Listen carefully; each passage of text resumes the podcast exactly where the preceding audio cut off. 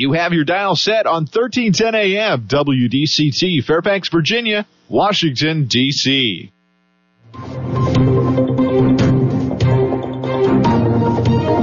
워싱턴과 미국 그리고 세계의 흐름을 짚어보는 라디오 워싱턴의 시사 토크쇼 워싱턴 전망대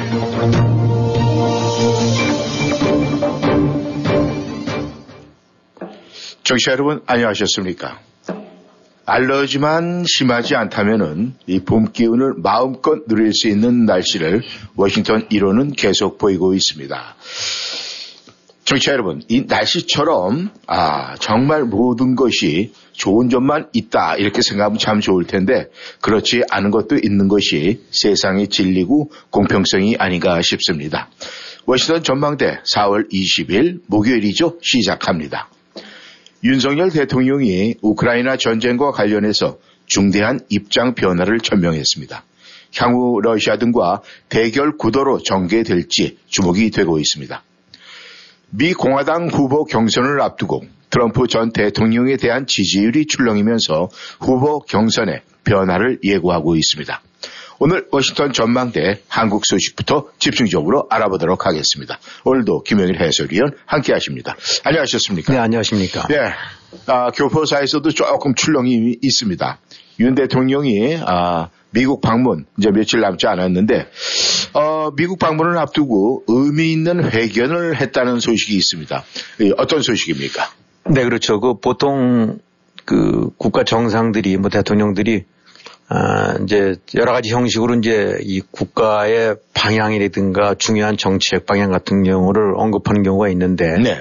아, 꼭 국내 회견일 수도 있고 또 아니면은 이렇게 어디 이제 방문하기 전에 아, 주요 외신과 회견하는 형식을 통해서 어, 이런저런 이 어떤 중요한 정책 변화 같은 경우를 이렇게 시사하는 경우가 있죠. 아, 이번에 이제 미국 방문을 앞두고 어, 로이터 통신랑 이제 회견을 했다고 하는데 그 내용 속에 어, 그 동안에 이제 그이 윤석열 정부 들어서 이제 변화됐던 하나의 그 외교 정책 그 이런 그 주목할 만한 그런 물고 변경이 있었더랬는데 그런 것들을 이렇게 집약할 수 있는 어, 그런 것들이 정리돼서 어, 회견 내용을 통해 보도가 됐습니다. 물론 이제 어, 그로 인해서 여러 가지 그 뭐 부작용 이런 건 적절한 표현이 아니고 이제 이와 연관된 그 노이즈가 좀 튀어나오는 것도 사실이에요. 네. 아무튼 이 윤석열 대통령이 나름대로의 아 뭔가 결정적인 게 일단은 최우선이 대한민국의 국익이 먼저 아니겠습니까? 그렇죠. 네. 아무튼 어, 어떤 결과가 초래될지는 모르지만은 그래도 기대를 해 보는 것이 좋을 것 같습니다. 아, 그런데 이제 그 중에 말이죠. 먼저 이 우크라이나에 대한 이 무기 지원 전환 가능성을 언급을 했습니다. 이건 굉장히 중요한 이야기 같은데. 그렇죠. 그 문제는 예. 어떻게 생각을 하십니까? 일단 뭐 그동안에 한국 정부의 입장이라는 거는 어 이제 대외적인 명분이 뭐 그 교전 당사국의 그 살상 무기 지원을 안 하는 것이 이제 한국의 입장이다라고 했었는데 뭐 그런 이제 기조하에서 어 그야말로 인도적 지원 뭐 우크라이나에 대한 것들 네. 무슨 구호 식량이라든가 아니면 또 뭐 구호 용품이라든가 네. 아, 이런 것들만을 해오는 식으로 이 입장을 이제 견지해 왔을 때랬죠. 네. 이제 이를 두고 뭐 여러 가지 지적과 이제 비난이 뒤따랐던 건 사실입니다. 네. 아, 특히 한국 같은 경우는 뭐 잘 아시다시피 6.25를 겪은 나라고 네. 아, 6.25의 그 공산 그 당들한테 남침을 당하면서 그야말로 풍전등화와 다름없는 아, 이제 그런 위기를 맞았었을 때 아, 미국을 중심으로 해서 유엔이 주축이 돼 갖고 한국에 파병이 돼서 결국은 공산화를 막고 이제 오늘의 번영을 갖고 온 거 아닙니까? 네. 그러니까 세계 뭐 여러 나라들이 있긴 하지만 한국 같은 경우처럼 그런 측면에서 큰 그 빚을 지고 있다라고 해야 될까? 네. 도움을 얻은 나라도 별로 없죠. 네. 아, 근데 지금 그런 상황을 사실 우크라이나가 당하고 있는 건데, 음. 이제 그런 입장에서 이런 원칙만 내세우면서, 아, 이 어떤 그 가시적인 적극적인 지원을 안 하고 있다는 부분들이 많이 언급이 됐었고, 네. 어, 지적과 비난 대상이 돼 왔었더랬죠. 음. 그랬다가 이제 이번에, 아, 회견을 통해 갖고, 어, 이, 물론 이제 전제 조건을 달았어요. 만약 민간인에 대한 대규모 공격이라든지, 네. 또 국제사회에서 도저히 묵과할 수 없는 대량 학살이 발생하든지 네. 또 전쟁법을 중대하게 위반하는 사안이 발생할 때는 지금까지 인도적 지원이나 재정 지원에만 머물러서 이것만을 고집하기는 어려울 수 있다라고 밝혔는데 사실은 말을 뭐 빙빙 돌린 거죠. 네. 전제 조건이라고 하는 거 이제 이렇게 되고 나면 우리도 지금과 같은 그, 그 어떤 limit 제한된 것을 벗어나서 음. 다른 거 생각할 수밖에 없다. 즉 무기 지원을 동참할 수밖에 없다라는 식으로 얘기를 한 건데 가정법 전제로 해갖고 네네. 근데 뭐 전제라는 것이 이미 어, 민간에 대한 대규모 공격 이미 자행이 됐죠. 음. 그다음에 도저히 묵과할 수 없는 대량 학살 그런 지금 전쟁 범죄 수천 건 수만 건이 이미 러시아군 푸틴의 지시하에서 만들어진 거 아닙니까? 예. 또 포로들 그냥 학살하고 뭐 참수하고 이런 전쟁법을 중대하게 위반하는 네. 이미 다 발생된 것들이에요. 음. 그래서 이제 그런 것이 있었을 때는 아 뭐 그대로 묵갈 그대로 갈 수가 없다라는 식의 해갖고 아 이제 이렇게 얘기하는 건데 이 어법을 본다고 하면 말을 이리저리 빙빙 돌리긴 했지만은 예. 지금까지의 기조에서 좀 이제 벗어나갔고 무기 지원 내지 이런 형식의 것으로 개입을 아 이제 스탠스를 바꿀 수밖에 없다라는 거를 시사했다고 봐야 되죠. 네. 모두 아, 언론들이라든가 모든 사람들이 이걸 봤을 때는 아 이건 그런 맥락이구나 음. 라고 이제 해석할 수 있는 것들 아, 그 때문에 예, 결국은 또 하나 이제 언급을 그 워딩을 언급을 한다면 아, 불법적인 침략을 받은 나라에 대해서 그것을 지켜주고 어, 원상회복을 시켜주기 위한 다양한 그런 지원에 대해서 네. 어떤 제한이 있다는 것이 국제법적으로나 국내법적으로 어, 있을 수가 없다. 있기는 네. 어렵다. 음. 어. 그러니까 결국은 어, 뭔가 불법적인 침략을 받은 나라에 대해서 어떻게든 국 지켜주고 혹은 또 지원해주는 것이 네. 국제법상으로나 국내법상으로 그것이 잘못이 있다 내지 제한이 있다라고 보기 어렵다는 얘기니까 그건 해야 된다는 얘기고 네. 결국은 이제 러시아라든가 이런 거를 의식해서 완곡하게 말을 돌리긴 했지만은 지금까지 입장과는 달리 어, 글로 갈 수밖에 없겠다라는 거를 언급을 하게 된 거죠. 예. 그러니까 소위 이제 살상무기 지원 불가라는 기존 정부의 입장에 변경의 어떤 가능성을 대통령이 직접 이제 언급을 했다. 네. 아, 이렇게 얘기를 할 수 있으니까 이, 이 점 같은 경우가 아, 굉장히 그 중대한 상황 변화라고 해야 될까. 네. 아, 노선 변경이라고 해야 되겠죠.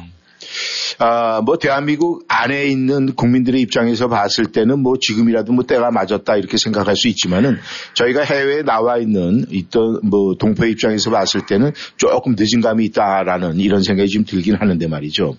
이 문제는 이 한국하고 러시아하고 지금까지의 이 관계라든가 뭐 교류라든가 문화 뭐 여러 가지 교류가 굉장히 많은데 그렇다면 이 문제에 대해서 러시아에서 뭔가 지금 아, 반응이 나올 듯한데 그 반응이 이 좋은 반응을 알 것 같은 그런 생각이 드는데 어떻게 생각을 하십니까?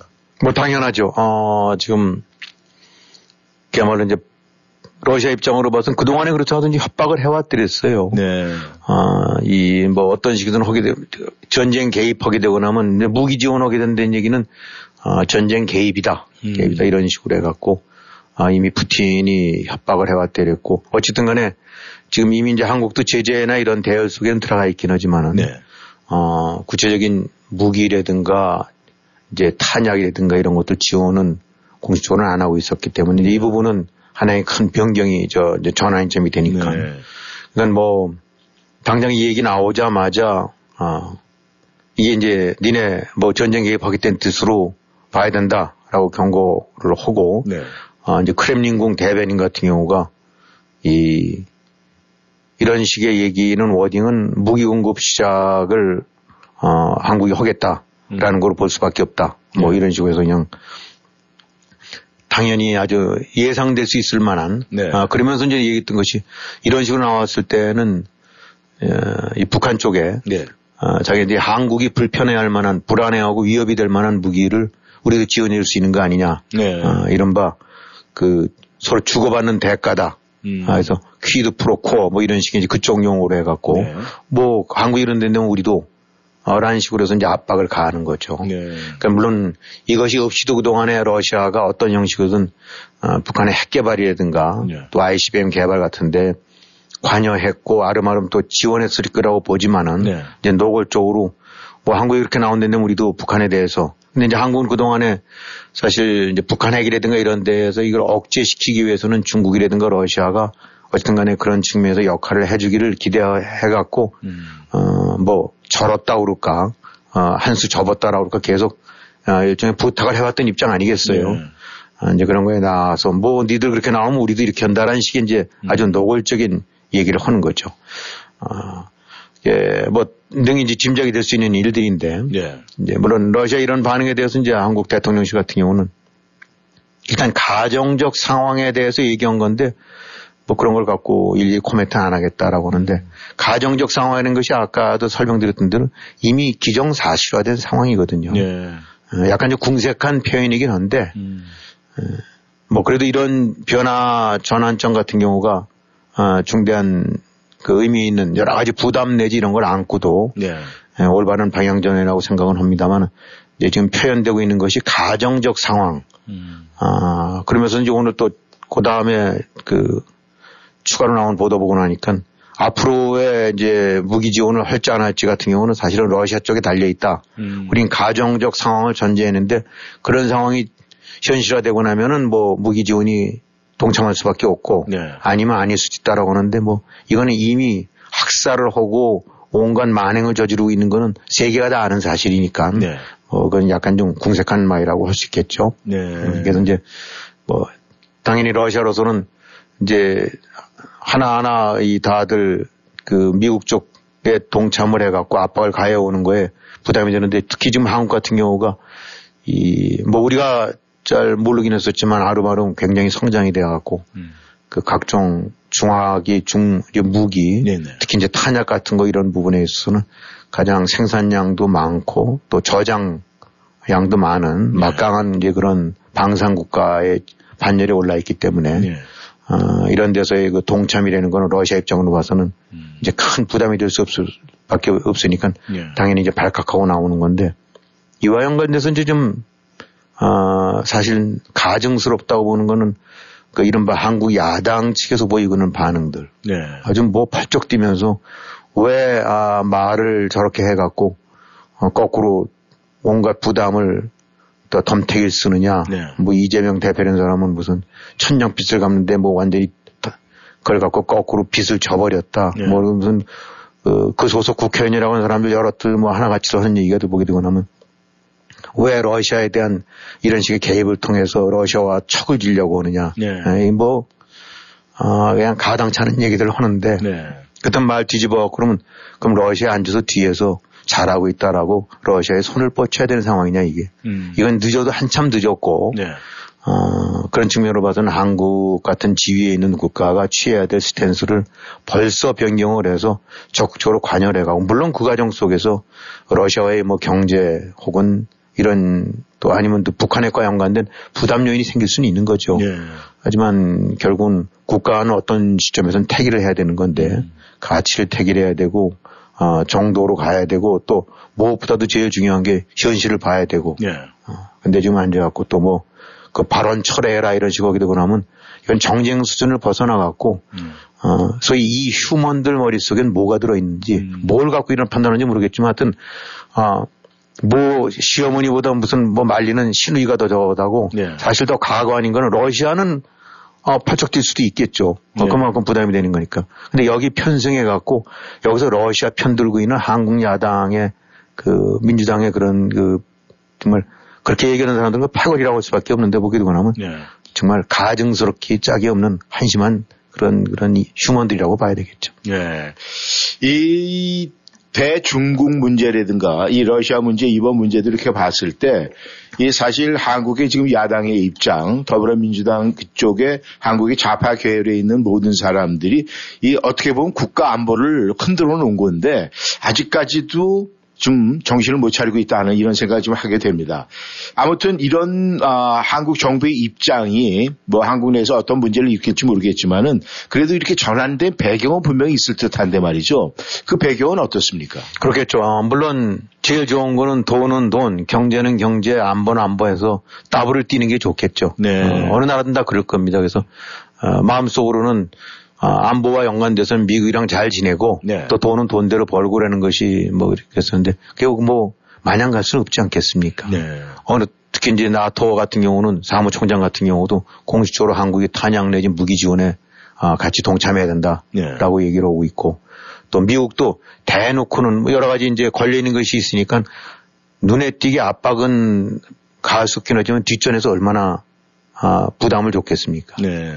지금 한국같이 그 무기 생산이라든가 질 이런 쪽에서 어, 최고의 국가 중에 하나인데 이런 동맹 속에서 같이 어, 저 힘을 합치지 않고 네. 혼자서 이렇게 따로 이렇게 하고 있는 그런 부분들 미국 입장에서는 그것도 좌시가 안 될 거 아닙니까? 네. 그러니까 짐작컨대 여러 가지 형체 눈에 보이지 않은 그 압박들 받아왔을 거고 음. 어, 특히 서방 국가들 같은 경우 네. 뭐 특히 유럽에 있는 이제 이른바 서방 동맹 국가들 같은 경우 우리는 뭐 우리도 탱크 내고 없는 살림에서 뭐 이렇게 해서 무기 달달 긁어서 오는데 한국 뭐냐라는 어 그래 놓고 나서 민주주의 내지 이런 쪽에서 과실은 다 따먹고 네. 뭐 이리저리 뭐 돈은 혼자 벌려고 하는 거냐 아마 그런 얘기들 많이 들어왔을 거라고 봐요. 네. 그래서 결국은 이제 아, 미국 방문을 앞두고 이런 중요한 이슈에 관해서 지금 미국 같은 경우도 가장 곤혹스러운 것 중에 하나가 아, 무기를 지원하고 탄약을 지원하려고 하더라도 워낙 우크라이나에서의 소모가 크니까 네. 뒷감당이 안 되는 거 아닙니까? 네네.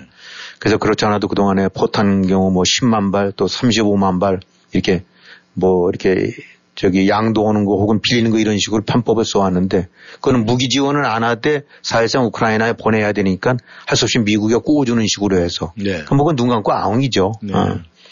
하여튼 이런 식이 있을 때 한국의 특히 무기 생산량, 음. 탄약이나 이런 거 생산량 같은 경우는 세계 최강, 미국의 뭐 미국 빼놓고 해서야 최강 수준에 이르렀다니까 네. 엄청나게 많은 또 좀 포탄을 우리는 뭐 북한과의 어떤 특수한 상황이니까 많은 그 군수물자를 비축해 놓지 않았겠습니까? 네. 아, 이게 지금 절대 필요할 때니까 아, 압박을 가했겠죠. 아, 그래서 결국은 고민 끝에 이제 약간의 노선 변경을 위한 이런 어떤 시사 음. 이제 물고 트는 거가 아마 이제 대통령 입에서 나온 것 같은데 아, 굉장히 어려웠을 거고 예. 어, 이런 판단에서 당연히 부담도 안고 음. 외교적 부담도 안고 국내적으로도 그 뭐 야권 그, 그 그런 류의 그 가증스러운 그 저 지적 같은 경우 뭐 그, 그걸 또 기어려서 이제 또 그 엔티 여론을 조성해 나가겠죠 네. 좌파들 사이에서 이런 걸 당연히 아, 있을 거라고 봅니다 하지만은 어 어차피 모든 것을 다 얻을 수는 없는 거 아닙니까? 네. 아, 이게 외교도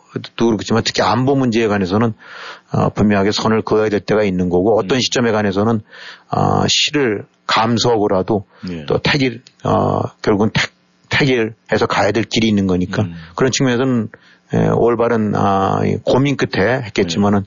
뒤늦은 감은 있지만 그래도 올바른 방향으로 잡고 있는 것 같아요. 예. 음, 근데 이와 관련해서 뭐 당연히 이제 뭐 러시아의 보복 음. 뭐 어떤 이런 식의 얘기들 나오고 있는데 뭐 있을 수도 있긴 하겠지만은 네. 어, 결국은 잃는 거 이상으로 또 얻는 것도 있어야 되고 해야 될 도리도 있는 거 아닙니까? 음. 아까도 우리가 6.25 언급했었더랬지만 세계 다른 나라는 몰라도 한국은 그렇게 하면 안 되죠. 예. 음, 뭐 이것저것 그런 류의 그 경제적인 손실이라든가 외교적인 혹은 북핵과 관련된 부담 이해 못하는 바는 아니지만 음. 그걸 뛰어넘어서 그런 와중 속에서 그 어려움 속에서 그런 것들도 그 감수하고 또 했을 때 그 평가받는 거지. 네. 그건 그대로 해서 실리 챙기고 그건 그건 얌치 국가라고 될 수밖에 없는 건데 네. 이번에 올바른 어, 결정을 내린 것 같습니다. 네. 물론 이 그런 이해관계를 떠나서라도 이 전 세계에 이 대한민국의 이 방위 산업에 대한 그 위상을 높일 수 있는 뭐 그런 계기도 되지 않을까 생각을 하는데 말이죠. 이 이번에 이 북한 핵 사실 한국, 미국, 일본 이 한미일 세 나라에서 가장 큰 문제는 이 북한의 핵 문제인데 이 북한 핵에 대해서도 뭐 경고성 발언을 했다는 이야기가 있습니다. 어떤 네, 그? 뭐 나오고 있는 얘기가 이제 그 뭐 아주 그냥 엄청나게 무서운 무기를 우리도 개발을 한다. 네. 아, 고위력 무기를 개발해서 비록, 비록 지금 핵은 갖고 있지 않지만은 네. 아, 그런 측면에서 대응을 하겠다라고 했는데 약간 뭐 언급된 것들 보게 되면 일단은 지금 미국에 건너와 갖고 한국이 이제 북한으로 당하고 있는 핵 위협에 뭐 핵무기를 배치한다거나 핵을 개발한다거나까지는 그렇게 나갈 수 없지만은 네. 어쨌든 간에 이른바 확장 억제 전략 그래갖고 미국과 훨씬 더 긴밀하게 공조를 해서 핵이라는 공격 혹은 핵 위협에 대해서 공동으로 대처할 수 있는 그런 방안들을 마련하겠다라고 하는 거 보니까 지금까지 그냥 단순하게 미국의 핵우산 밑에서 우리가 알아서 할 테니까 뭐 걱정 마라 라는 거로는 감당이 안 되니까 네. 뭐 그런 어, 시스템을 만들겠다는 건 이제 지켜봐야 될 거고 또 북한에 대해서 어, 비록 핵은 아니라 하더라도 재래식 무기 중에서 어, 지금 그래서 무슨 현무 5 아, 그런 미사일 같은 것들을 이제 언급들을 하고 있는데 네. 이게 뭐 탄두 무게가 뭐 8, 9톤쯤 되는 엄청난 그 위력을 가진 거라서 네. 어, 터지게 되면 뭐 지하 100m 정도쯤에 숨어 있는 것들도 다 방카까지도 파괴시킬 수 있는 위력이 되니까 음. 이런 좀 재래식 무기긴 하지만 이 정도면 어, 작은 형, 저 용량 그 여기 저의 저 전술핵 무기 예, 예. 어, 용량이 작은 거에 버금갈 만한 이제 그런 네. 어, 무기 그다음에 뭐 EMP 탄핵하고 전자 전 같은 경우를 또 전개를 해갖고 네. 어, 전력망이라든가 이런 것들을 통신망을 마비시킬 수 있는 뭐 이런 것들. 네. 그래서 여러 형태 어, 핵은 아니지만 재래식 무기를 어, 막강한 무기를 개발해갖고 네. 어, 북한이 어떤 도발을 해왔을 때 맞대응할 수 있는 음. 어, 이런 것들 어, 우리도 준비해왔고 또 마무리돼 가는 것도 있고 계속 개발도 하겠다 음. 이런 식으로 원하니까 북한에게 대해서 어쨌든 현실성 현실적으로 위협이라는 걸 이제 인정을 하고 네. 그것에 대한 아, 실질적인 대응책 같은 거를 마련하는 점에서 지난 정권이 보여줬던 음. 어, 그런 류의 그, 그 야료를 같이 그 짝짝꿍을 같이 하는 것 같은 것과는 전혀 다른 분위기로 봐야 되겠죠. 예. 이것도 역시 이제 올바른 방향으로 가고 있는 것 같습니다. 네.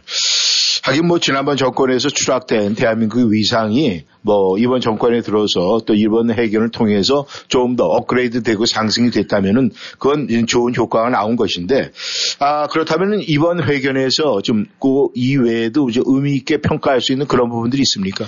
네, 이번에 이제 같이 회견한 내용 중에서 언급한 것이 이제 북한 핵 관련 외에도 이제 예를 들면 남북 회담, 네. 정상회담 같은 경우와 관련해서 어, 국내 정치적인 이유로 서둘러 추진하지 않겠다. 네. 라는 이제 입장을 밝혔어요. 네.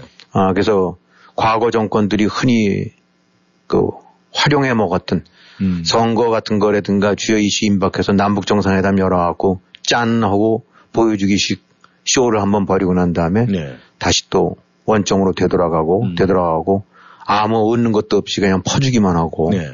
이런 것들이 반복이 됐는데 지금 남북 정상회담이라는 것은 필요하죠. 어떻게 네. 이제 긴장 완화도 오고 더 나은 관계로 가기 위해서는 필요하지만 그것이 궁극적인 문제가 해결이 안 되고 이런 식으로 어 정권이 북이라는 이유를 이렇게 활용해서 네. 정치적인 노림수로만 써먹는 음. 아, 이런 건 안 하겠다. 아, 그러니까 이거는 당연히 나왔을 얘기고 어, 일찍이부터 그런 원칙이 지켜졌어야 되겠죠. 네. 대한민국의 국익이라든가 아니면 국가 안보를 위해서 정말 필수적으로 필연적으로 뭔가 해법을 찾아내고 네. 어, 어떤 그 해결 방안을 같이 모색하는 측면에서는 100번도 만나도 좋지만은 아, 이것이 시- 아, 그야말로 정치적인 그런 어떤 이득을 추구하는 입장에서 눈 가리고 아웅식의 네. 보여주기식 이런 식의 같은 것들은 해서는 안 됐고 음. 그동안에 그런 정권, 과거 정권들이 끊임없이 그런 것들을 활용해 왔는데 네. 그건 안 하겠다라는 거는 어, 굉장히 올바른 어, 입장 천명이라고 좀 봅니다. 네. 그러니까 그래서 거기서 무슨 문을 닫겠다는 건 아니지만 그런 식의 어, 어떤 보여주기식 아, 그런 이제 그런 건 안 하겠다라고 하는 건 이것도 어, 제대로 된 어떤 그 입장인 것 같고 네. 또 이제 중국과 관련해서 또 그 이른바 이제 양안 관계, 대만이랑 중국 관계. 네. 그래서 이제 지금 제일 우려되고 있는 것이 중국의 대만 침공 아닙니까? 네. 음. 예, 지금 여러 가지 뭐 끊임없이 이제 대만을 압박을 가하고 뭐 여러 가지 영공을 봉쇄하고 그다음에 그 위로 미사일을 쏴대고 하면서 그야말로 얼르고 있는데 네. 이제 이런 거에 대해서 굉장히 세계에도 우려를 하고 있고 이제 이거 이런 문제에 관해서도 한국도 이제 중요한 동북아에 음. 또이 태평양에 연결되어 있는 당사국 중에 하나이기 때문에 어, 이런 부분은 아니다. 네. 라고 입장 천명을 했었어야 되는데 사실 과거 정권은 그런 거 안 해왔을 때랬죠. 네, 네. 오히려 뭐 찾아가서 고봉 눈오면서 그저 중국의 굴종하기에 바빴었지 제대로 된 목소리를 낸 문재인 정권 같은 건 그런 게 없었었는데 그렇죠. 이 점에 관해서도 또 역시 아까 우크라이나가 아, 러시아와 여러 가지 뭐 그 이제 그 이슈들이 있기 때문에 부담이 되듯이 이 대만 부분에서도 어, 원리 원칙 대도를 정론을 예격이 되거나 하면 중국과도 부담이 될 거 아닙니까? 네. 어, 훨씬 더 어떻게 보면 러시아와 보다는 중국과의 그 여러 가지 경제라든지 안보 관계가 에, 훨씬 더 이제 그 폭이 깊고 어, 위중하다고 볼 수 있는 건데 어, 그럼에도 불구하고 이제 이번에 회견 내용 보게 되고 나니까 그 어떤 힘으로 현상을 바꾸려는 시도 네. 어, 이런 거에 대해서는 국제사회와 함께 절대 반대한다. 음. 아, 근데 여기 그 힘으로 현상을 바꾸려는 시도라는 것이 이제 지금 사회상 국제사회에서 완곡하게 둘러 이제 돌려 말하는 중국의 대만 침공 얘기거든요. 그러니까 어, 깡패식으로 해서 주먹으로 휘둘러 갖고 현상, 지금의 어떤 체제라든지 그 그야말로 현상을 임의로 바꿔갖고 뭐 통일을 시킨다거나 아, 우크라이나 먹듯이 먹으려고 든다거나 이런 거는 절대 반대한다. 음. 라는 입장을 한 건데 이건 당연히 했어야 될 일이고 음. 물론 역시 아까 여러 가지랑 똑같죠. 아, 그로 인해서 굉장히 많은 부담, 교역 관계도 있고 네. 북한에 대한 뭐 어떤 레버리지나 이런 거는 어, 중국이 러시아보다 훨씬 더 크니까 음. 음, 그야말로 모든 여러 가지 찬바람을 감수하지 않으면은 그로 인한 불이익을 감수하지 않으면 어, 쉽게 할 말은 아니긴 하지만 네. 또 해야 될 말이었었는데 음. 역시 지난 정권 같은 경우 이런 거에 관해서 꿀먹은 벙어리 모양 그냥 어버어버 하면서 아, 말을 언급조차도 못했던 건데 네. 아, 이번에 이제 회담 이런 걸 통해 갖고 이 현상 변경에 절대 반대한다 라는 네. 입장을 명확히 했으니까 그거는 이제 대한민국의 아, 노선을 분명히 한 거라고 볼 수 있겠죠. 네. 어디 편드는 것이 아니라 아, 지적해야 될 말을 한 건데 음. 뭐 역시 이러니까 아니나 다를까 지금 뭐 그냥 발칵해갖고 예. 이제 갖가지 그 협박성 발언들이 나온 것 같아요. 네. 당장 보니까 뭐 중국 외교부 대변인이라는 어, 사람이 예. 어, 한마디로 뭐 저 중국의 고사성어로 무슨 사자성어에서 부용치외라는 말이 있는 것 같은데 네. 이건 이제 우리가 된다면 말 참견하지 마라 음. 라는 식으로 해갖고 이제 거기서 중국서도 기자회견들을 하면서 대통령이 한국 대통령이 이런 언급했는데 네. 중국 입장이 뭐냐라고 그랬더니 부용치외 어쩌고 해갖고 어, 함부로 남의 나라의 말에 말 참견 말라라고 네. 했는데 이 표현 자체가 아주 거칠기 짝이었고 음. 어, 굉장히, 아, 그 기분 나쁜 표현이죠. 네. 외교라는 것은 원래, 어, 그야말로 빙빙 돌려서 뻔히 기분 나쁜 거 알면서도 네. 물 타고 또 그다음에 이리저리 치장을 해갖고 돌려 말하는 것이 이제 보통 외교 아니겠습니까? 그렇죠. 근데 아주 그냥 대놓고 직격으로 음. 그러니까 한국 외교 대변인도 이에 대해서 중국의 국격을 의심할 만한 그런 결례다. 음. 라고 아주 노골적으로 불만을 표시했는데 잘한 거죠. 네. 아, 여기서 그냥 또 그런가 보다 하고 친목은 진해 문양에게는 그동안 해왔던 건데 네. 그게 아니로. 그래서 결국은 아, 어떤 식으로 이제 사실상 아, 이런 입장 표명으로 인해서 굉장히 긴장 관계가 조성된다고 볼 수밖에 음. 없겠죠. 예, 왜냐하면 대만 침공에 있어서 어, 여러 가지 이제 군사 전략적인 얘기 나오는 것들 보게 되면 한국의 stance가 굉장히 중요하다는 거거든요. 네. 아, 물론 한국이 전부는 아니긴 하겠지만 중국 입장에서는 대만을 치고 들어갔을 때 네. 과연 배후에서 미국과 동조해서 일본과 동조해서 어떤 나라들이 가담을 해갖고 아, 자기네들에게 대해서 against로 나오냐가 적지 않은 문제죠. 그래서 한국 같은 경우가 비록 지들보다는 작은 나라일지 모르긴 하지만은 그 여러 가지 군사력이라든가 경제력 또 차적인 위상이 만만치가 않으니까 여기 한국이 적극적으로 어, 미국 쪽에 같이 동맹 관계가 형성이 돼 갖고 어, 경우에 따라서는 이것이 어, 단순하게 대만과 중국 사이의 전쟁이 아니라 동북아 전체로 번질 수 있는 음. 어, 경우에 따라서는 일본에 있는 혹은 어, 괌에 있는 미군 기지를 중국이 칠 수도 있고 네.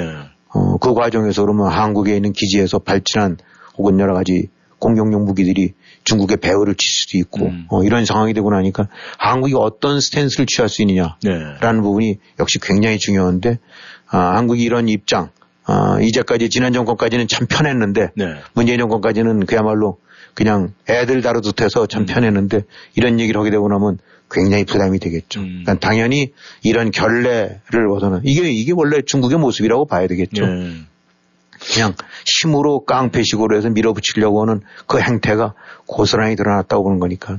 어쨌든 이번 회담에서 언급된 것들 보게 되고 나면 북한에 관해서도 그렇고, 아, 우크라이나 전쟁에 관해서도 그렇고, 음.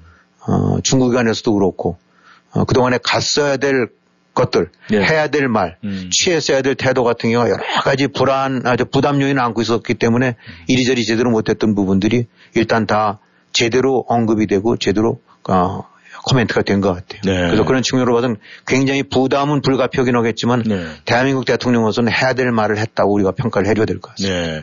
아 그렇다면 굉장히 이제 국무적으로 우리가 평가가 되는데 이 보통 보면은 이 이전에 북한에서 대한민국을 볼때 진짜 장기판에 졸로 봐가지고 발끈발끈했는데 이번 회견 후에는 뭐 이렇게 발끈한 뭐 그렇게 언급은 없었습니까? 예, 뭐, 뭐 지금까지는 그건 당장 나온 건 없는데 네. 그냥 우스갯소리 같긴 하지만 그동안에 김정은이 때, 아주 김정일이 때늘 네. 했던 얘기가 한국 잘 보호해야 된다. 네. 거기 절대 다치면 안 된다. 네. 다른 의미가 아니라 다 우리가 먹어야 될 텐데 네. 애들 지금 하는 거 보니까 네. 잘 돌아가고 있으니까 다치지 말라라고 했대는데 지금 들으면 불편하겠죠. 네. 네, 그 불편함을 계속 좀 더 했으면 좋겠다 하는 생각이 듭니다. 청취자 여러분께서는 워싱턴 전망대 함께하고 계십니다. 전하는 말씀 듣고 다시 돌아오겠습니다. 맥도날드에서 오늘의 날씨 알려드리겠습니다. 드디어 기다리시던 얼죽아의 계절이 되었습니다. 춥고 비오고 얼어 죽어도 아이스였는데 날씨마저 따뜻해주니 맥도날드에서 상쾌한 아이스 음료를 즐기기에 최적의 환경이 되겠습니다. 게다가 지금 맥도날드에서 모든 사이즈 frozen 음료나 레모네이드를 단 1불 69전에 드실 수 있다니 서두르시길 바랍니다. 오늘 frozen 코카콜라 한 잔 시원하게 즐겨보시기를 바랍니다. 가격과 참여 여부는 다를 수가 있고 다른 오퍼와 함께는 적용이 불가합니다. 빠라빠빠빠. Safford Brown 현대 페어팩스. 찰랑거리는 봄바람에 실려온 4월의 현대 2023년 투싼, 2023년 산타페, 최대 48개월 0% APR 적용. 모든 new Safford Brown 현대자동차는 미국 최고 수준의 10년 10만 마일 무상 서비스와 owner assurance가 지원됩니다. 페어팩스 Boulevard에 위치한 Safford Brown 현대 페어팩스를 방문하세요. 703-352-0444 Safford Brown 현대 페어팩스.com 0% APR 48개월 할부 기준은 credit이 승인된 분에게 해당되며 모든 고객이 이 조건에 해당되진 않습니다. 자세한 사항은 dealer shop에 문의하세요. 2023년 5월 1일까지 유효합니다. POS의 최강자 WBS에 맡겨주세요. 하나, WBS의 POS는 EMV 인증으로 chargeback 걱정 없이 비즈니스를 할 수 있습니다. 둘, WBS의 레스토랑 POS 시스템은 고객이 온라인 주문 시 즉시 kitchen printer로 주문 내용이 출력되는 획기적인 시스템으로 전화 주문에 따른 실수도 방지하고 주문 접수 시간도 단축해 효율적인 비즈니스 운영이 가능합니다. 언제나 앞서가는 POS의 최강자 WBS 1800 WBS 5675 1800 927-5675 억울한 교통사고 당하셨습니까? 음주운전 심각한 교통위반 티켓을 받으셨습니까? 32년간 교통사고를 전문으로 처리해온 마우리와스 변호사가 풍부한 경험 바탕으로 여러 번 문제를 해결해 드립니다. 한인사회의 명성 높은 마우리와츠 변호사에게 믿고 맡기십시오. 최선을 다해 책임지고 도와드리겠습니다. 무료 상담이 필요한 분들께서는 계속해서 필요한 만큼 성심성의껏 상담해 드립니다. 703-256-8797 703-256-8797 안녕하세요. 내처 프로폴리스를 개발한 최연기입니다. 제 아내는 경부암 말기로 쓰러져서 현대의학이 소망 없다고 했지만은 프로폴리스를 먹고 완치가 되었고 많은 암 환자들에게 지금 도움을 주고 있습니다. 암, 당뇨, 혈압, 간질환, 위장병, 심장질환, 폐와 피부질환으로 고생하시는 분들께 내추럴 프로폴리스를 권유합니다. 이기는 신비의 천연 항생물질 내추럴 프로폴리스는 자연 건강의 집에서만 구입하실 수 있습니다. 703-333-5066, 333-5066, 자연 건강의 집. 서울 컴퓨터 시스템 지난 20년간 버지니아, 메릴랜드, 워싱턴에서 꾸준히 성장하고 있는 IT 회사입니다. 컴퓨터, 서버, 네트워크, 웹 디자인, CCTV, POS, 전화 시스템, 비즈니스 네트워크 보안 및 관리 서비스로 여러분이 정보통신 기술에 필요한 최고의 서비스와 기술로 기대에 부응하겠습니다. 웹사이트에 방문하시면 유용한 컴퓨터 칼럼과 무료 상담 서비스가 준비되어 있으니 많은 이용 부탁드립니다. www.seoulcomputer.net 703-579-1707 579-1707 서울 컴퓨터 시스템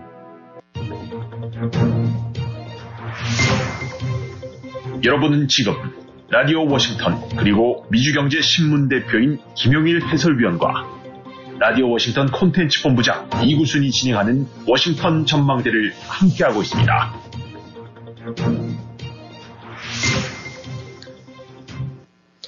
네, 전하는 말씀 듣고 다시 돌아왔습니다. 아, 저희가 이 미국 소식도 좀 알아봐야 되겠습니다. 아, 기소 후에 트럼프 전 대통령의 상승세가 다시 지금 주춤하고 있다. 아, 처음에 기소 뭐 이런 소식이 나왔을 때 지금 상승이 됐었어요. 그랬는데 지금 다시 주춤하고 아, 뭔가 하향세를 보이고 있다고 하는데 지금 뭐 이 여러 가지 의미가 있겠지만 어떻게 보십니까? 네, 지금 뭐 공화당에서는 지금 제일 관심사죠. 누가 후보로 갈 수 있느냐. 네. 그와 관련된 여론들이 어떤 거냐 하는데 이제 지난 지지난주 저렇게 기소되고 난 다음에 뭐 그냥 지지자들이어서 돈이 모이고 뭐 반짝 떴대는데 다시 이제 저 조사들하고 그러다 보니까 이제 뚝 떨어졌나 봐요. 네. 음, 그러니까 이제 그러면서 그러니까 이런 데면 뭐 한 저 디센티스 주지사랑 한 20% 25% 포인트까지 차이가 났다가 네. 아, 다시 이제 한 10, 10몇 퍼센트대로 줄어들었나 본데. 네. 물론 여전히 뭐 제일 이제 후보군 중에서는 제일 강자긴 하지만은 음. 이것이 줄어들고 있다는 것이 에, 이제 그런 측면에서 하나의 또 변화라고 할 수 있고 이제 제일 트럼프 입장으로 봐서는 조금 이제 부담스럽게 되는 부분이 이만 이제 중도층들. 네. 어, 중도층들이 어, 이제 자기의 어떤 그 이번 기소라든가 이런 정치적인 그 여러 가지 그 행태에 관해서 이제 네거티브하게 답하는 사람들이 늘어나고 있다는 거. 음. 어, 이제 그게 제일 이제 공화당 내부에서 또 연려 지지자 사이에서는 뭐 큰 변화가 없을 수도 있고 네. 어떻게 보면 더 일시적으로는 더 이제 지지자들 사이에는 더 굳건하게 그 뭐 그렇게 갈 수도 있는데 네. 예, 중요한 그것만으로는 대통령이 되는 게 아니고 음. 그야말로 중도층 전체에 확장이 돼야만 이제 가능한 거 아니겠습니까? 네. 근데 이제 전체로 이번에 나온 것들 보니까 그 공화당 전체 후보로 했을 때는 이제 지지율이 좀 더 떨어지고 그다음에 무엇보다도 트럼프 기소에 찬성하는 미국인 비율이 네. 아이 이제 조금씩 조금씩 조금씩 올라가갖고 음. 이제 한 47%까지 올라갔다 이제 절반 정도 된 거죠. 네. 그다음에 반대 비율이 37%니까 한 10% 포인트 차이 나는 거죠. 음. 근데 이것이 이제 찬성 쪽은 계속 올라가고 있고 반대 비율은 내려가고 있다는 얘기는 어딘가 이제 좋지 않은 여론이 아, 이제 형성되고 있다고 봐야 되고 트럼프가 기소될 만한 행동을 했다라고 생각하는 비율도 역시 48%로 해서 올라갔고 네. 어, 트럼프가 좀 범죄행위라고 생각하는 생각한다는 비율도 한 47%니까 음. 이제 거의 절반 정도가 어, 이렇게 생각을 하고 있고 나머지 한 15% 포인트 정도 좀 적은 사람들은 그 반대로 생각하는 거고. 네.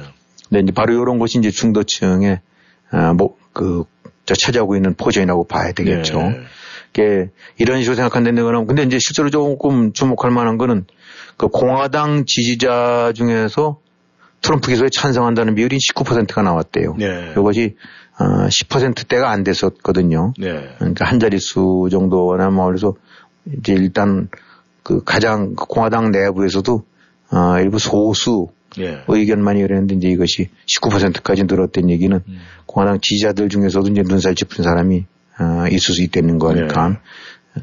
뭐 앞으로 뭐 정치라는 거는 계속 변하고 또 또 내일이든 모레든 여론은 바뀔 수 있는 거긴 하지만은 음. 여기서 이제 종합적으로 보여주는 거는 전체적으로 중도층 의견들 같은 경우는 굉장히 네거티브한 쪽이 훨씬 더 다수다. 네. 아, 이런 부분이 이제 공화당으로서 고민을 갖게 하는 거죠. 음. 확장성이 떨어지게 되고 나면은 아, 이거는 어, 이 대선에서 굉장히 그 이 전망이 좋을 수가 없다라는 네. 불안을 갖게 되는 거니까. 참 앞으로 이제 후보 경선을 앞두고 있는 입장에서도 거듭되지만 공화당 입장에서는 참 스탠스가 잡기 어려울 것 같아요. 예. 그걸 어떻게 해야 되느냐. 예. 어.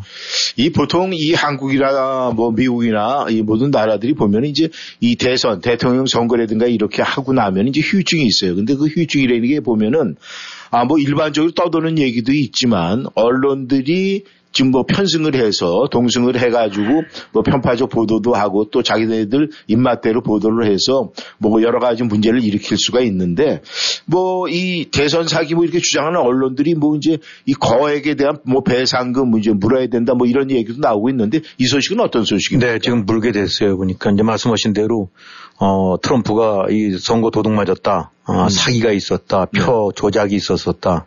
그러면서 이제 그때 한참 나왔던 얘기가 그 여기서 이제 하게 되고 나면 선거 투표기 있지 않습니까? 예. 꾹 누르게 되면 집계가 예, 되고 예, 그것이 뭐 뭔가가 조작이 돼 갖고 음. 어 트럼프로 찍은 것이 바이든으로 갔다라든가 네. 뭐 도둑맞았던지 이것이 하나의 이제 핵심적인 내용이었고 그거를 이제 이거 폭스 뉴스 같은 경우 그냥 딜이 아 이제 그런 보도를 했던 거죠. 네. 그렇게 의심된다라면서 그렇게 주장하는 사람들 말을 끊임없이 음. 이제 릴레이 해주면서 아, 이른바 스피커 역할을 했었던 거죠. 네. 그랬다가 이제 그거 끝나면서 이제 선거 끝나면서 이제 이 그 투표기로 공급했던 제작 공급했던 업체 네. 아 이게 이제 이 뭐 도미니언 보팅 시스템이라는 데던데 네. 이게 아마 미국 내 한 25개 주 가량 공급을 했다니까 그런 측면에서 이제 제일 그 압도적으로 많은 기계를 공급을 해서 네. 이제 그거로 해서 가동이 됐던 거니까 음. 뭐 우리 친데면 무슨 저기 컴퓨터 예. 어 이제 단일 브랜드 같은 경우 많이 쓰지 않습니까? 네. 그런 식으로 이제 보팅 시스템은 그걸 많이 썼나 봐요. 네. 근데 이제 이게 사기가 일어났다는 얘기는 그 조작이 됐던 얘기니까 음. 그렇게 되는 건 이 회사 입장으로 봐서는 어, 말도 안 되는 얘기 같고 음. 어, 조작을 했다.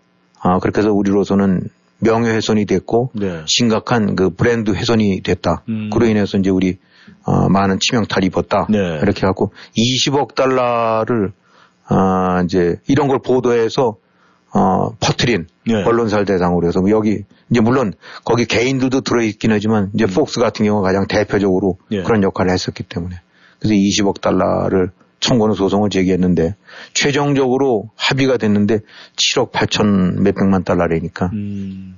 뭐 한국 돈으로 되면 1조가 넘는 아우, 돈이죠. 엄청난 돈이죠. 예, 네. 그러니까 고스란히 물게 됐어요. 아. 아, 그래갖고, 이게 폭스뉴스, 뭐, 이, 그동안에는 이 문제를 했었을 때는 뭐 코멘테이터도 그렇고, 출연자들 뭐, 트럼프 측 사람들 해갖고 그냥 난리 법석을 띠면서, 어, 조작됐다, 음모였다라고 했다가, 음. 그야말로, 진짜 그냥 큰 칼을, 대 철퇴를 맞은 거죠. 네.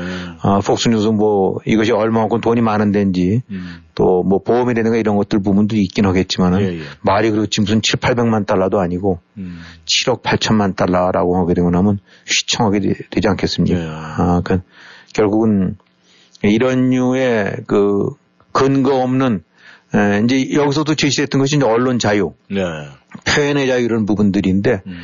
표현의 자유가 그래서 보호될 수 있는 거냐, 음. 아니면 근거 없는 주장을 표현의 자유는 이름으로 마음껏 해도 되는 거냐라는 네. 건데 아, 최종적인 판결까지는 안 갔지만은 어떤 중간에서 합의가 된 거로 보게 되고 나면 이제 그걸 밀어붙여봤자 음. 아, 승산이 없다라고 했기 때문에 합의를 했겠죠. 네. 어, 그런 점에서는 이제 향후에 또 제기될 수 있는 이런 형태의 어떤 그 음모론 네. 내지 근거 없는 이런 부분들에 관해서 미디어들 같은 경우는 이제 엄청난 부담을 갖고 조심하지 않으면은 이렇게 된통 당할 수 있다는 그런 결과가 나온 것 같아요. 네. 이말 한마디에 천냥빚을 갚는다, 뭐 이런 얘기도 있는데, 이 반대로 그냥 말 한마디 잘못해서 죽박 배가 망신할 수 있는 거죠. 네, 맞습니다. 아, 아무튼 우리가 입조심을 해야 될 것 같고, 네. 아, 우리 대한민국 사정을 좀 보겠습니다. 지금 윤석열 대통령, 뭐 이제 저희 워싱턴도 방문을 한다 이런 소식도 있는데, 지금 전체적으로 봤을 때 그 흐름이 이 정책이라든가 이런 평가는 좀, 아, 좀 우수하다 이런 평가를 받는데, 문제는 지지율이 시원치가 않다. 이게 문제인데, 이거 어떻게 생각을 하십니까? 그렇죠. 그 참 여러 가지를 보게 되고는 큰 가닥이라든가 이런 것들은 올바로 방향을 잡아 나가는 것 같은데 네. 물론 국내 정치의 모든 아, 정책에 대한 것들을 다 하는 건 아니고 이제 주로 외교 안보라든가 굵직한 국가 현안 같은 데서 네. 어, 방향 잡는 걸 하는 것 같은데 그 왜 자꾸 지지율은 그러냐라고 하는데 하여튼 이거와 연관된 거 보게 되고 나면은 이른바 대통령의 스타일이 많이 언급되는 것 같아요. 네. 음, 그, 뭐 이제 부분적으로 나오는 언론 보도들이긴 합니다만 그렇기 때문에 100% 맞다라고 할 수는 없을지도 몰라도 어쨌든 분명히 그런 측면 일단을 소개해 주는 건 맞는 것 같으니까, 아, 그러면서 이제 언급되는 것이 이를테면 뭐, 우린 뭐 직접 옆에서 본 적은 없습니다만 대통령 스타일 중에 무슨 별명이 59분이라는 게 있대요. 네. 아, 그래서 왜 59분이냐 하면 60분 회의였는데 59분을 대통령이 혼자 얘기한다. 음, 음. 음, 그래서 59이라고 예. 되는데 이게 물론 아 뭔가 이런 식의 이제 닉네임을 붙이고 그럴 때는 예. 약간 이제 과장된 점도 있긴 하지만 그런 측면이 있는 거 아니겠습니까? 그렇죠. 아 근데 이제 이렇게 되고 나면은 참모들이라든가 이 딴 사람들이 개재할 여지가 없는 거죠. 네. 사실 어 그 만기 친남 이런 식으로 대통령이라든가 최고 책임자가 A서부터 Z까지 깨알, 깨알 같은 것까지 언급하면서 이리저리 하게 된다는 얘기는 이거, 이거 이렇게 되면 그 얘기는 뭐가 되냐면 주변이나 측근 참모는 입을 다물게 되거든요. 네. 말 잘못했다가는 한 음. 소리 듣고 나면 되는 거니까. 예.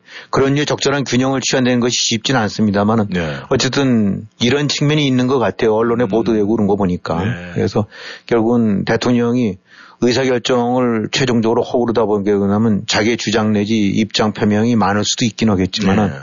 아, 기본적으로 회의라든가 아니면 이런 관계 속에서 특히 이제 스탭들과의 음. 이런 데서 대통령은 혼자 다 할 수 있는 건 아니지 않습니까? 네. 각 분야의 전문가들에서 그걸 잘 귀담아 듣고 최종 결정은 대통령이 한다 하더라도 예. 근데 그 과정 속에서 끊임없이 대통령의 입장 내지 얘기가 또 지도 편달이 진행이 된다고 그러면 그것이 바람직하지 않은데 이런 식의 부분들이 당정 관계도 영향을 미칠 수 있고 아, 인사 운영이라든가 국정 운영에도 영향을 미치게 되고 나면은 아, 이게 바람직하지 않은 거죠. 네. 아, 그래서 그런 요소도 작용된다고 하는 거고 네.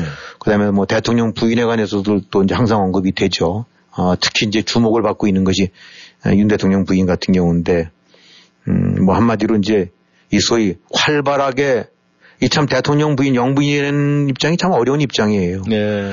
예, 어떻게 보게 되고 나면 가장 대통령한테 영향을 미칠 수 있는 위- 위치에 있기 때문에 네. 그 남대로 눈에 안 보이는 선에서 긍정적인 기여를 할 수도 있는 거고 음. 또 그렇게 되고 나면 그것도 바람직한 거고 네. 근데 이제 이게 어떤 선을 넘거나 아, 일반 상식에서 벗어나게 되고 나면 그대로 대통령한테 부담 요인이 되는 건데 에, 또 어느 보도 보고 나니까 지난 한 17, 한 2주 반 정도쯤 공개 일정이 이제 아마 이제 쭉쭉 오픈이 되나 보죠. 네. 대통령 뭐 이런 행사 있었고, 음. 어, 이런 거 있었고, 또 대통령 부인은 이런 것이 있었고 그러는데, 어, 대통령 공개 일정이 15개고 대통령 부인, 어, 저기, 아, 저, 부인 일정이 15개고, 아, 대통령 공개 일정이 24개였다니까, 이, 사실 만만치 않게 많은 거죠. 음. 이, 딱, 뭐, 딱 일정 기간에 해당되는 거긴 하지만은. 네. 그래서 이제 이렇게 활발하게 움직이는 것 같은데, 여기서는 그 같이 보도된 내용 보고 나니까, 이거와 연관돼서 대통령 일정에 대한 무슨 사진 나오지 않습니까? 네. 어디 가서 누구 만났다거나. 예, 예. 그래서 이제 오픈된 사진이 203컷이라는데, 음. 아, 대통령 부인 사진은 229컷이래요. 음. 그러니까 이게 뭐 아무것도 아닐 수도 있긴 하지만은, 네. 이게 과연 에, 도움이 될까? 네. 아, 라는 부분에 관해서는 퀘스천 마크를 줄 수밖에 없는 거죠. 그리고 이제 특히 뭐 대통령 부인이 언급했던 코멘트 중에서 이제 그 보신탕, 예, 예. 개 식용 오는 네. 거를 이제 뭐 그전부터 보게 되면 그것에 관해서 굉장히 이제 거부를 갖고 어, 저 그런 것이 안 이제 저 그런 일이 없게 했으면 좋겠다라는 입장을 표명했던 건 사실인데 예, 하여튼 무슨 비공개 모임이라든가 오창 같은 데서 예. 개 식용을 정부 임기 내에 그러니까 윤 정부 임기 내에 종식하도록 노력하겠다. 음. 그것이 내 본분이다. 아, 라고 딱 얘기했다는데 어, 누구든지 뭐 의견 얘기할 수도 있죠. 네. 어, 밥 먹는 자리에서 음. 뭐 보신탕 그건 안 되는 거야. 아니 뭐 될 수도 있는 거라고 할 수 있는 건데 또 대통령 부인이 이렇게 했었을 때는 이것이 갖고 있는 무게가 다르거든요. 예.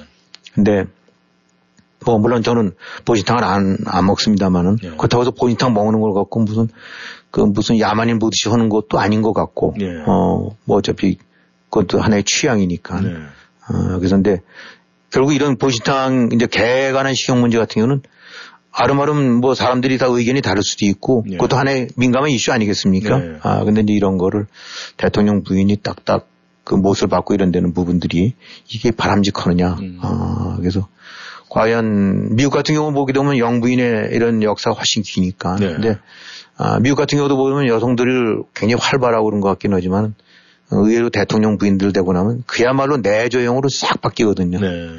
누가 되니까. 그래서 우리가 흔히 얘기했을 때 가장 문제가 됐었던 것이 그 힐러리였는데 네. 실, 딴 사람들 그 보게 되고 나면 전부 퇴임 때 대통령 부인 인기가 50% 60%다 넘었는데 힐러리만 18%였대요. 네. 어. 그건 한마디로 딱 설치는 거. 네. 이거에 관한 인상이 딱 박히고 나니까 아, 그다음에 아주 완전히 네.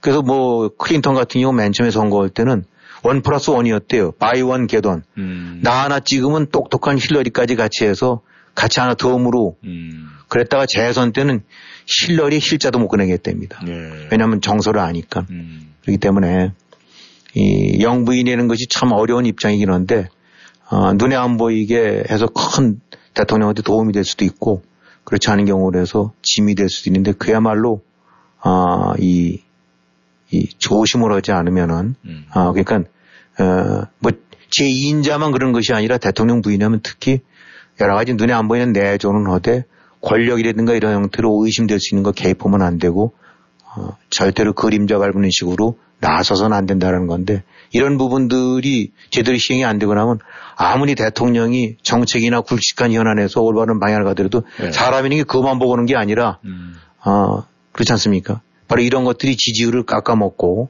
아, 이렇게 할 수 있는 중요한 요소라는 건데 이게 사실은 아, 함부로 꺼낼 수 없는 얘기겠죠. 예. 대통령 측근에서 누가 감히 누가 감히 맞습니다. 조심시키셔라고 네. 누가 얘기를 하겠어요. 어, 그걸 헤아려 들어야 될 게 대통령인데 어, 그참 어려운 일이라고는 봐요. 어, 근데 또 중요한 일이긴 하죠. 동시에 중요한 일이기도 하고요. 예. 어, 김 의원께서 이 보신탕 얘기를 꺼냈지만 말이죠. 이 검사들이 폭탄주를 많이 마시기 때문에 말이죠. 이 속쓰림이 많아가지고요. 대한민국 검사들이 보신탕 애호가들이 굉장히 옛날에 많았다고 그래요. 그러니까 그 아마 남편이 또 윤 대통령이 검사 시절에 많이 애경을 했으니까 아마 끊는 것도 자기가 대통령이 됐으니까 할 수 있겠다 뭐 이렇게 생각을 했는지 모르겠습니다만은 또 하나 이 대한민국에 재미난 얘기가 있어요. 이 대한민국 국민들은 말이죠. 이 특히 북한의 뭐 김일성 뭐 영화 김정일 장군의 신화 영화 뭐 이런 건 붉은색이 많이 들어가서 굉장히 혐오감을 느끼거든요. 그래서 이 정치 지도자 뭐 이런 사람들의 그런 일대기 영화 뭐 이런 거는 아 굉장히 좀 거부감을 느끼고 있는데 아니 지금 뭐 문재인 전 대통령 영화 이거 당연히 구설수에 오를 것 같은데 이 소식 뭐 어떻게 나온 게 있습니까? 네, 나왔, 그 얘기를 했는데, 뭐, 거기서 영화 뭐, 100편이라도 찍을 수 있는데, 거기 나왔던 언급. 네. 자기가 5년간 이룬 성취가 순식간에 무너져 허망하다. 어, 그래요? 음. 자, 이게 5년간 이룬 성취. 네. 뭘 했는데. 네. 지난 5년간 나라를 어떤 꼴로 만들었는데는 얘기가 안 나올 수가 없는 거죠. 네. 이건 가만히 있어도 주변에서 아우 5년간 성취라고 하더라도 저건데 본인이 어떻게 한 거 어떻게 해왔는데 그걸 또 본인 입으로 5년간 이런 성취가 허망하다. 음. 지난 5년간 뭐 사람들 뭐 모르겠어요. 또 또 문재인 하게 되면 건폭 죽는 사람들 어떻게 할지 모르긴 하지만 네. 이 하나하나 지금 열 거래 본다고 그러면 열 손가락도 넘을 만큼 그것이 부족할 만큼 많은 거 아닙니까? 네. 여러 가지 그, 그 문재인 정권의 그 대, 그, 저, 이 대죄가 한두 가지가 아니긴 하지만 네. 대통령으로서 가장 큰 책무는 사실은 국가 안보, 그 다음에 국민 보위 아닙니까? 그렇죠. 그리고 국민을 묶어야 되고 딴 거 다 뭐 무슨 부동산 정책, 교육 정책, 세금 정책 뭐 무슨 이런 거 다까지 거 다 하나하나 있다 하더라도 다 뒤로 제낀다 하더라도 국가 안보와 국민 보위, 국민 통합 이런 굵직하고 가장 어, 최고로 어, 큰 책무에 관해서 어떻게 했는가? 지금 국가 안보에 딴다 그러면 뭐 얘기할 것이 북한에 보면 알 거 아닙니까? 네. 이제는 뭐 ICBM을 떠나서 이제 전술핵까지 해갖고 그다음에 뭐 핵지뢰까지 핵어뢰까지 해갖고 그다음에 핵드론까지 해서 그냥 완전히 지금 대한민국 무감해서 그렇지 사실상 김정은 앞에 이제 그냥 도마 위에 놓인 고기 생선처럼 돼 있어갖고 네. 겨우 미국이랑 해서 어떻게 핵 좀 이렇게 저 할 수 있는 거로 해서 이렇게 막아보려고 하는 상황 그 꼴을 만들게 에, 이렇게 이렇게 한 가장 큰 역할 중에 한 것이 바로 문재인 정권 아닙니까? 네. 국민 보위, 국민의 목숨을 지키는 국가라는 것이 가장 큰 책임이 국민을 지키고 목숨을 외, 외적에서 막아주는 건데. 그렇죠. 우리 뭐 해양수산 공무원 나왔긴 해- 거기서 딱 봤지만은 그냥 내 국민 그 총 맞아갖고 불에 타 죽는 거 방 채우고 그걸 갖고 숨긴 사람들 아닙니까? 네.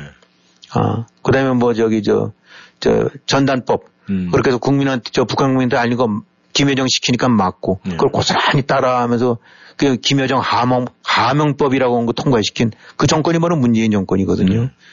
아, 이런 것들 보게 되고 나면 아, 단순하게 뭐, 이뭐 잘못한 것이 아니라 그야말로 나라의 국, 국기 가장 중요한 그 기반을 흔들어 놓은 것이 문재인 대통령이된 사람이고. 그 다음에 또 대통령 했다면 무엇보다도 이리저리 서로 이견 다른 사람들을 잘 묶어갖고 앞으로 끌고 가는 것이 그야말로 통합 지도자로서 이제 정당 지도자가 아닌 국가 지도자는 그런 거 해야 되는 거 아닙니까? 네. 근데 우리가 지난 5년간 봤잖아요. 어, 문재인 정권 때만큼 나라가 갈갈이 흩어지고 광화문에서 서초동에서 허구한 날 저거 하고 조국 윤미향에서 허구한 날 하고 그야말로 그냥 어떻게든지 패거리로 만들고 쪼개고 분열시켜갖고 거기서 정치적인 이득을 취해서 그런 식으로 활용했었던 거지. 결국은 통합이 아니라 분열을 통해서 어, 정권의 이득을 취해왔던 거 아닙니까? 네. 이 대통령도 그렇고 장관도 그렇고 말이죠. 뭐 회사 사장도 그럴 수가 있어요. 그 여러 가지 뭐 저 탄핵 같은 것도 할 수 있겠지만 그 정책적인 평가에 대해 사안에 대해서는 안 합니다. 왜냐하면 어떤 정책을 내렸을 때 예. 그것이 그 사람들의 국가를 위해서 혹은 회사를 위해서 내린 거라고 했는데 결과적으로는 잘못됐긴 하지만 그런 의도를 가진 거라면 그건 뭘 할 수가 없는 거예요. 정무적인 판단은. 그럼 과연 북한에게 정무적인 판단의 것이었느냐. 네. 월성 원전 스톱시키고 울산시장 지 친구 저 등장시킨 것이 그게 정무적인 판단이었냐. 네. 아, 공무원, 서해 공무원, 그 국민 그렇게 소각시키고 한 것이 정무적인 판단이었냐. 네. 이런 거 하나하나 따져본다고 그러면 정말 이 나라를 망쳐도 이런 식으로 망친 사람이 없고 역대 정권 중에서 네. 그야말로 뭐 좌우 정권, 뭐 진보 보수 정권이 많이 등장했었더랬지만 네. 정말 태어나서는 안 됐을 정권이 문재인 정권인데 5년간 성취가 물거품이 됐다. 예. 이, 참, 더 드릴 말씀이 없다. 이, 다 하나 참 대단한 거는 네. 저 멘탈. 음. 저런 짓을 해놓고도 저렇게 얘기 꺼낼 수 있는 저 멘탈은 참 대단한 멘탈이다. 그 정도 하나는 평가해주고 싶네. 네. 과연 대한민국 국민들이 그 영화를 어떻게 네, 평가를 할지 굉장히 궁금합니다. 네, 김현희 오늘 수고하셨습니다. 네, 수고하셨습니다. 네, 청취자 여러분 오늘도 워싱턴 전망대 많은 이야기 나누면서 여러분 시원하십니까? 네, 저는 시원합니다. 네, 청취자 여러분 안녕히 계십시오. 다음 시간에 다시 만나겠습니다.